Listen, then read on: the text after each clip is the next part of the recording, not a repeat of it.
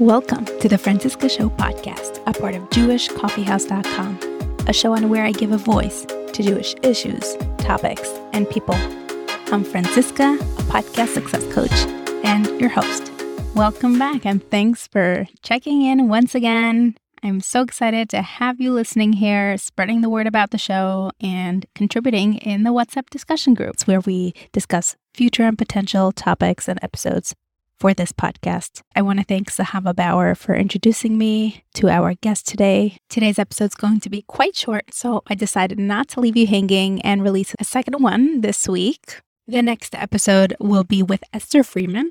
If you know her, she is a musician, a singer, songwriter, we recorded this a while back, and in honor of Lag BaOmer and introducing music back into our lives, I wanted to connect back with our roots of this show, where we used to interview Jewish women in the arts and entertainment, talking about music journey, the music industry, and tips and tricks. Both episodes this week are on the shorter side, which is why we're coupling them together. And next week, in honor of Mental Health Awareness Month, we will have an episode attributed to that and how that affects building a Jewish from family. If you or anyone you know is thinking of launching a podcast and you want to do it yourself, please do reach out. I have some incredible resources for you, as well as the new course I just launched and I'd be happy to hook you up. As always, see you in the discussion group. Here we go. Welcome back to the Franciska Show. Today we are doing a tribute episode in honor and memory of last year's tragedy that took place in Meron on Lag BaOmer.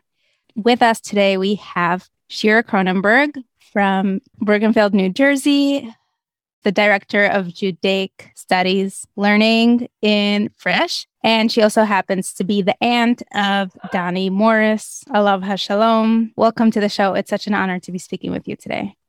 Thank you for having me. Take us back to last year's Lag BaOmer.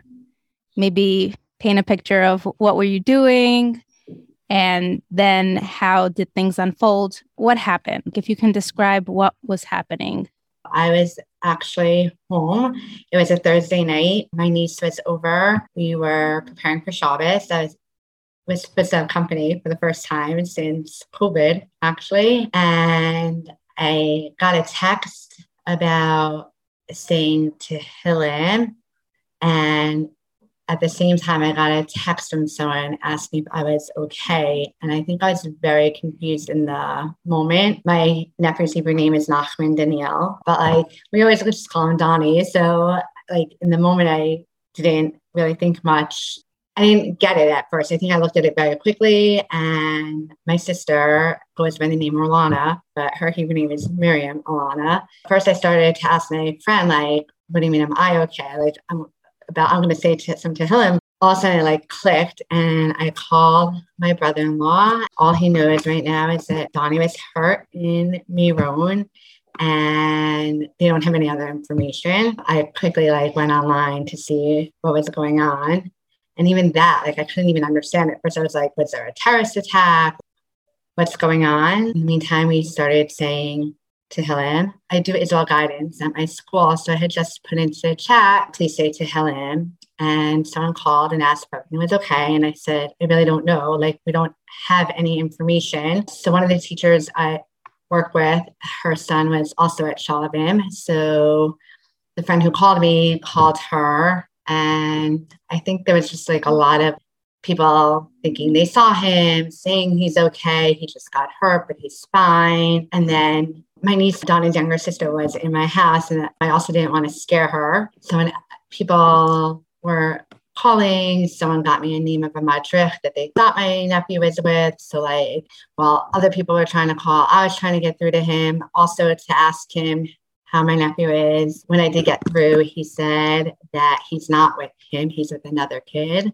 And from there, I was really just waiting to hear, trying to get in touch with people that were at Shaalvim. My niece, I think she didn't know what was going on really. So she ended up staying with me a lot longer, just I think to keep like, I don't know, I guess try to be in mind of a 15 year old who you're trying not to make worried. And in my mind, I'm like, I'll be fine. And I remember being like, my assistant principal called, he's like, is everything okay? And I was like, yeah, just everyone just stay Tehillim. They can't find my nephew right now. And I was like, watch, they're going to find him like with a broken leg or something. And I'm going to feel more like he just was on the other side and it's going to be like, why do you make such a big deal about something? I was at home. My sister lives around the corner for me. At around like midnight, I brought my niece home there was still no real news. And then I got in touch with a friend who had connections to Eli Beer. So they were trying to get in touch with him. I guess around 30 in the morning or so, I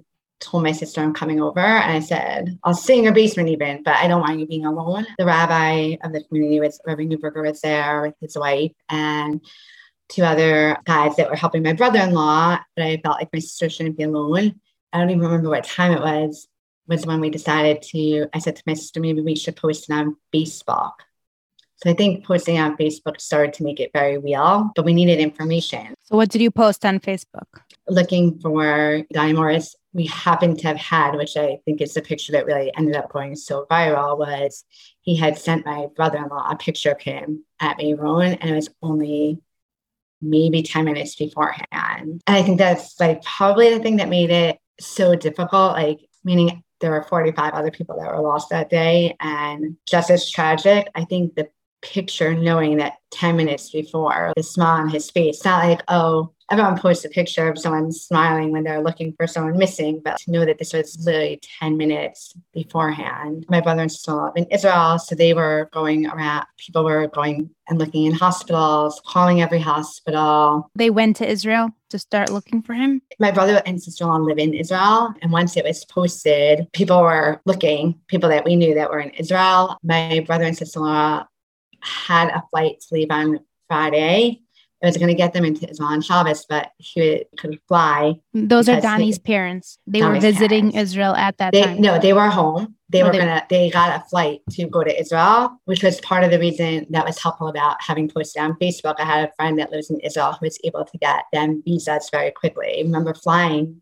last year was still very, very difficult with COVID. So in the meantime, we were working on getting them tickets, people looking, getting bits and pieces of information, not everything. I mean, it's like anytime there's a missing person, there's accurate information, inaccurate information, information that's partially accurate. Can you give me some examples of the information they were getting?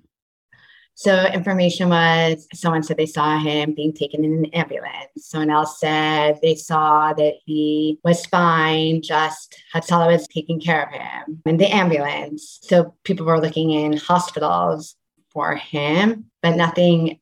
Then we found out much later on that someone said they saw him trying to be revived. And then in the morning, honestly, I can't even remember times anymore because, like, after we were told that his body is identified and that he had passed away.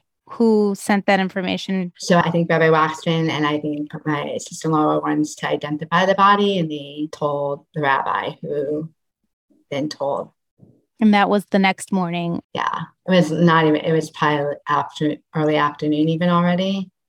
By tummy knew 100%. Wow. What happens after that? What the process was after they found out? And I know there was a very big funeral. I think after it was changing tickets, booking tickets to get to Israel for a funeral. As I said, my sister and brother-in-law were originally supposed to leave on Friday to go to Israel, but once he was pronounced dead, there was no flying on Shabbos anymore. So it happens to be we have incredible, incredible friends in the community, and the rabbi and Rebbetzin and everyone. I honestly, I wish I knew how everything got done, but tickets were booked, paperwork was taken care of, and we knew that Motzei Shabbos, we were flying out to Israel. Shaalvim ended up asking to move the funeral to Shaalvim. I think once they knew how many people they imagined being there, I don't think that there would have been space necessarily anywhere else. And also, I think Shaalvim wanted to have it there because he was a student there. You went along with Donny's parents with your yeah brother my niece, my yeah, and my niece and nephew. Can you describe the plane ride or like the travel there? What was it like? So there are people who took care of everything, getting through the lines, getting through security, letting the stewardess who we were. There was another family on board also who had lost a son at the Meron thing. And everyone was extremely nice. I was staying with my niece and nephew. My niece was directly with me, like in the seat, I think, and my nephew actually. It didn't feel real. I couldn't, I tried at first. I was like, I think I want to speak. And I was like, try, like, I don't know, like, I was like trying to write, like, I was looking at the Parsha and this. And then I remember my nephew looking at me and he's like, sure, just, just stop. He's like, just go to sleep. And I was like, I can't. But I was sitting on the plane and I just decided to write my nephew a letter. And that's what turned into what I spoke, like I read at the funeral. I think everything felt now looking back, because obviously as the day approaches, it's very anxiety provoking. I think it felt like an out of body experience throughout, like that it didn't feel real, especially because we were supposed to go to Israel during that whole year to see him visit. And I remember getting my vaccine and like sending him a picture and being like, halfway there, you know, I don't think this is what I thought going to Israel would. I definitely not thought, but I think everything after that was like an out of body experience almost. We got to Israel and there were people there to meet us, to get us through the whole system. We had to get COVID tested and then they were also doing serology tests at that time, but things were getting very delayed and there was a funeral that was going to happen. And obviously it wouldn't start till the family got there, but they somehow worked out letting it come the next day to do the serology test so we can leave the airport. My sister and brother-in-law had friends there who were able to pick us up. They took us to Shaalvim. They had an apartment for us to stay in. They had food. Everyone did everything they could to make us as comfortable as possible. And then, yeah, I went to the funeral. I knew there'd be a lot of people. I don't think I understood what a lot of people. Would you like to talk about Donny himself for a little bit? Sure. I know I'm his aunt, so like obviously I thought that I think the world of him, but clearly so did a lot of other people. Even when he was little, like he loved going to shul. He was very close with every my parents, his other grandparents. Always did things the way he wanted to do it, how he wanted to do it, and always like a very even balanced kid. Like davening, minyan every day, but also fun was very into sports, like playing golf, like hanging out with his friends. He was someone I always use as examples when I would like talk to my students because he was, especially as they were like going to Israel for the year, because I always found that what was so great about him was that he was, he's from, but also very relatable and fun and not nothing he wouldn't do you know? I mean his schedule was like a big thing that went around. What what's the schedule? After he passed away one of the rebbeim found in his spot in the b midrash his daily schedule and it was very very very booked with his daf yomi and everything he was learning. And i guess the thing that was very endearing to a lot of people was that it on thursday nights it had said call grandma I remember thinking in the moment, like, my grandma, but it came out later on that my brother in law's mother felt that when all the grandchildren would call, it's always Erev Shabbos. So she's like, why doesn't anyone call any other time?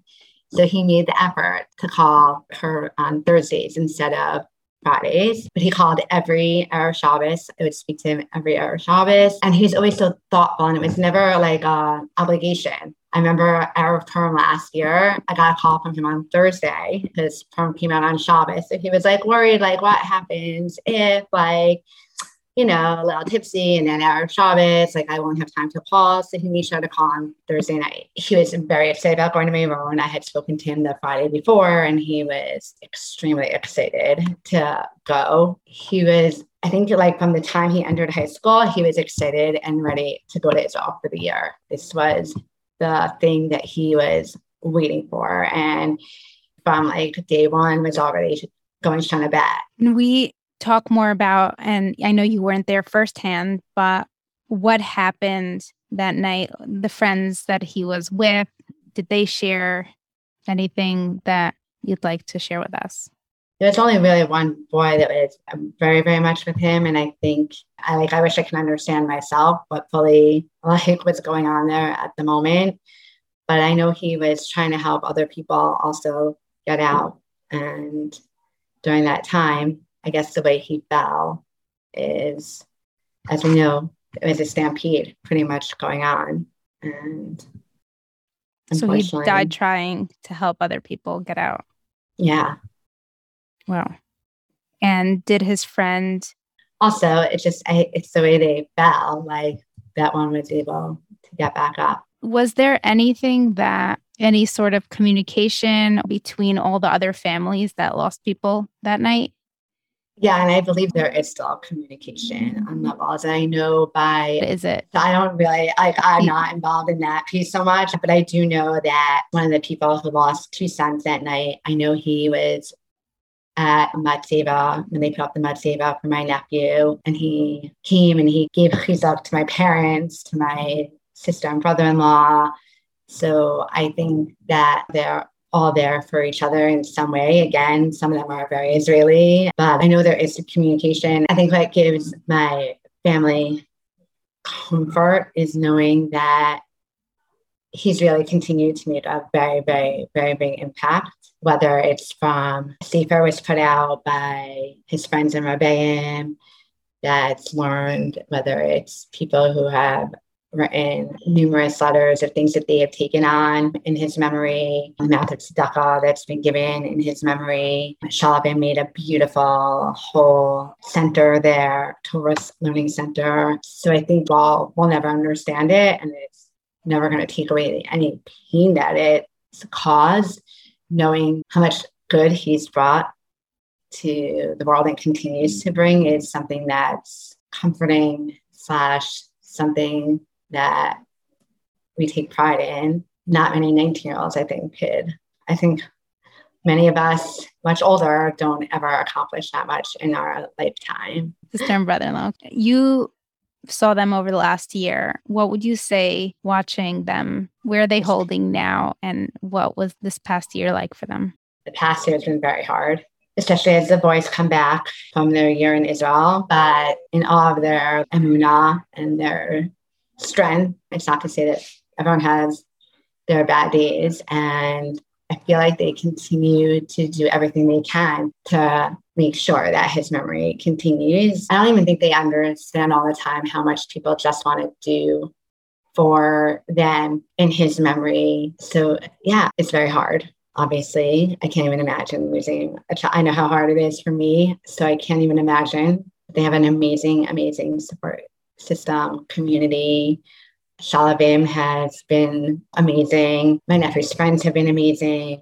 A lot of them have taken on my nephew as their as his big brother. But yeah, I don't think that pain ever goes away. And I think it's always knowing that no matter what simcha there is, there is something missing from their lives. I know you don't want to go political, so we're not going to go political.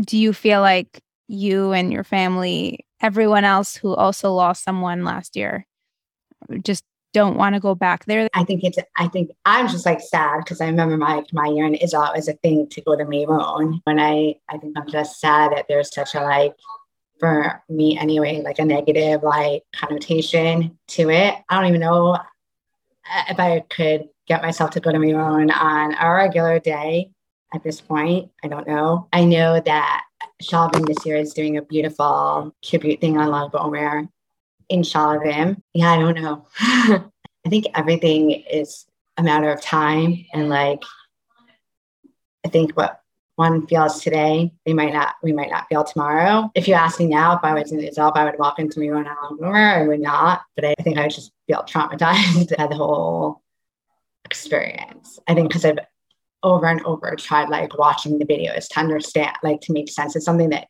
I can't make sense of. Is there any episode or moment that you have witnessed either during the entire episode or during the last year that you would like to share? I think we've learned what's most important and like what not to take for granted. I think what stands out in my mind mostly is however hard it is that no one's like how like my brother and sister-in-law will still go to other people's sympathies and like be there for other people and their pain has not stopped them from being there for others and their their support of like you know sometimes it's it can be very hard to go and see you know someone's kid getting engaged or, or having celebrating a bar mitzvah but like that hasn't they've never let that take their pain has not diminished their ability to be there for others you know sometimes people are there in the moment but give it a few months and like they're not there anymore, you know, because life was back to being life. But I think that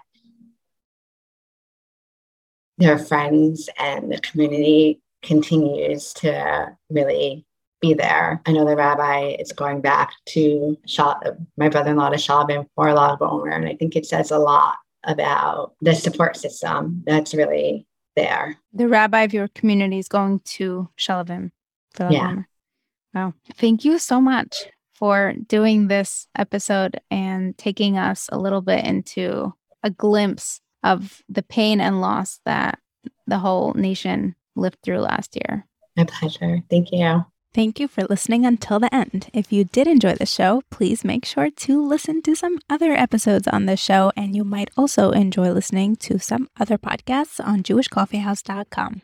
If you need help launching your podcast, please do not hesitate to reach out. And also, if you know of anyone else, please do send them my way. Go straight to the next episode, and I can't wait to hear all your feedback on the WhatsApp discussion group. The link is in the show notes.